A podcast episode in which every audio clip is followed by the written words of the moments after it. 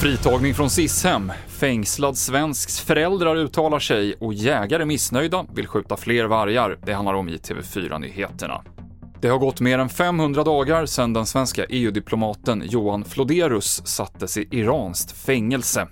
Kalla fakta har träffat Johan Floderus föräldrar som för första gången trädde fram i en intervju. De sover på golvet. De har eh, fyra filtar. Två använder han som madrass, en rullar han ihop som kudde, ett som täcke. Och sen när de flyttas mellan eh, olika platser så har de alltid en ögonbindel för sig och den har de i cellen. Och eftersom ljuset är på 24 timmar så sätter de den över ögonen när de ska sova.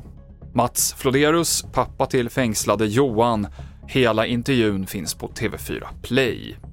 Tre personer under 18 år har rymt från ett SIS-hem i Göteborgsområdet, uppger polisen. De lyckades fly med hjälp av utomstående och polisen jagar nu rymlingarna. Ingen skadades i samband med fritagningen. 36 vargar. Så många kommer få skjutas under nästa års licensjakt i fem län i Mellansverige, skriver Länsstyrelsen i Västmanland i ett pressmeddelande idag. Men på Jägarförbundet så är man inte alls nöjda med den siffran. Ja, men det är en stor besvikelse. Eh, vargstammen eh, är fortfarande alldeles för stor och eh, den har inte minskat någonting.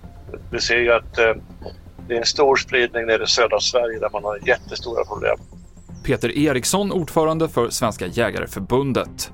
Och nära hälften av de anställda på spelföretaget MindArk i Göteborg blir uppsagda. Företaget ska istället satsa på att lära artificiell intelligens att bygga spelvärldarna, rapporterar fackförbundet Unionens medlemstidning Kollega.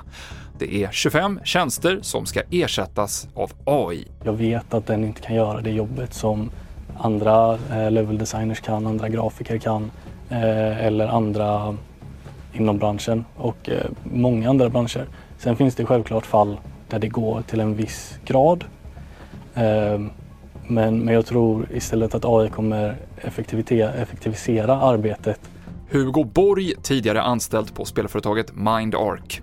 Det avslutar TV4-nyheterna med Mikael Klintevall.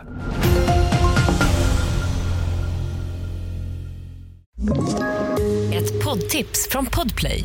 I fallen jag aldrig glömmer djupdyker Hasse Aro i arbetet bakom några av Sveriges mest uppseendeväckande brottsutredningar går vi in med hemlig telefonavlyssning och, och då upplever vi att vi får en total förändring av hans beteende. Vad är det som händer nu? Vem är det som läcker?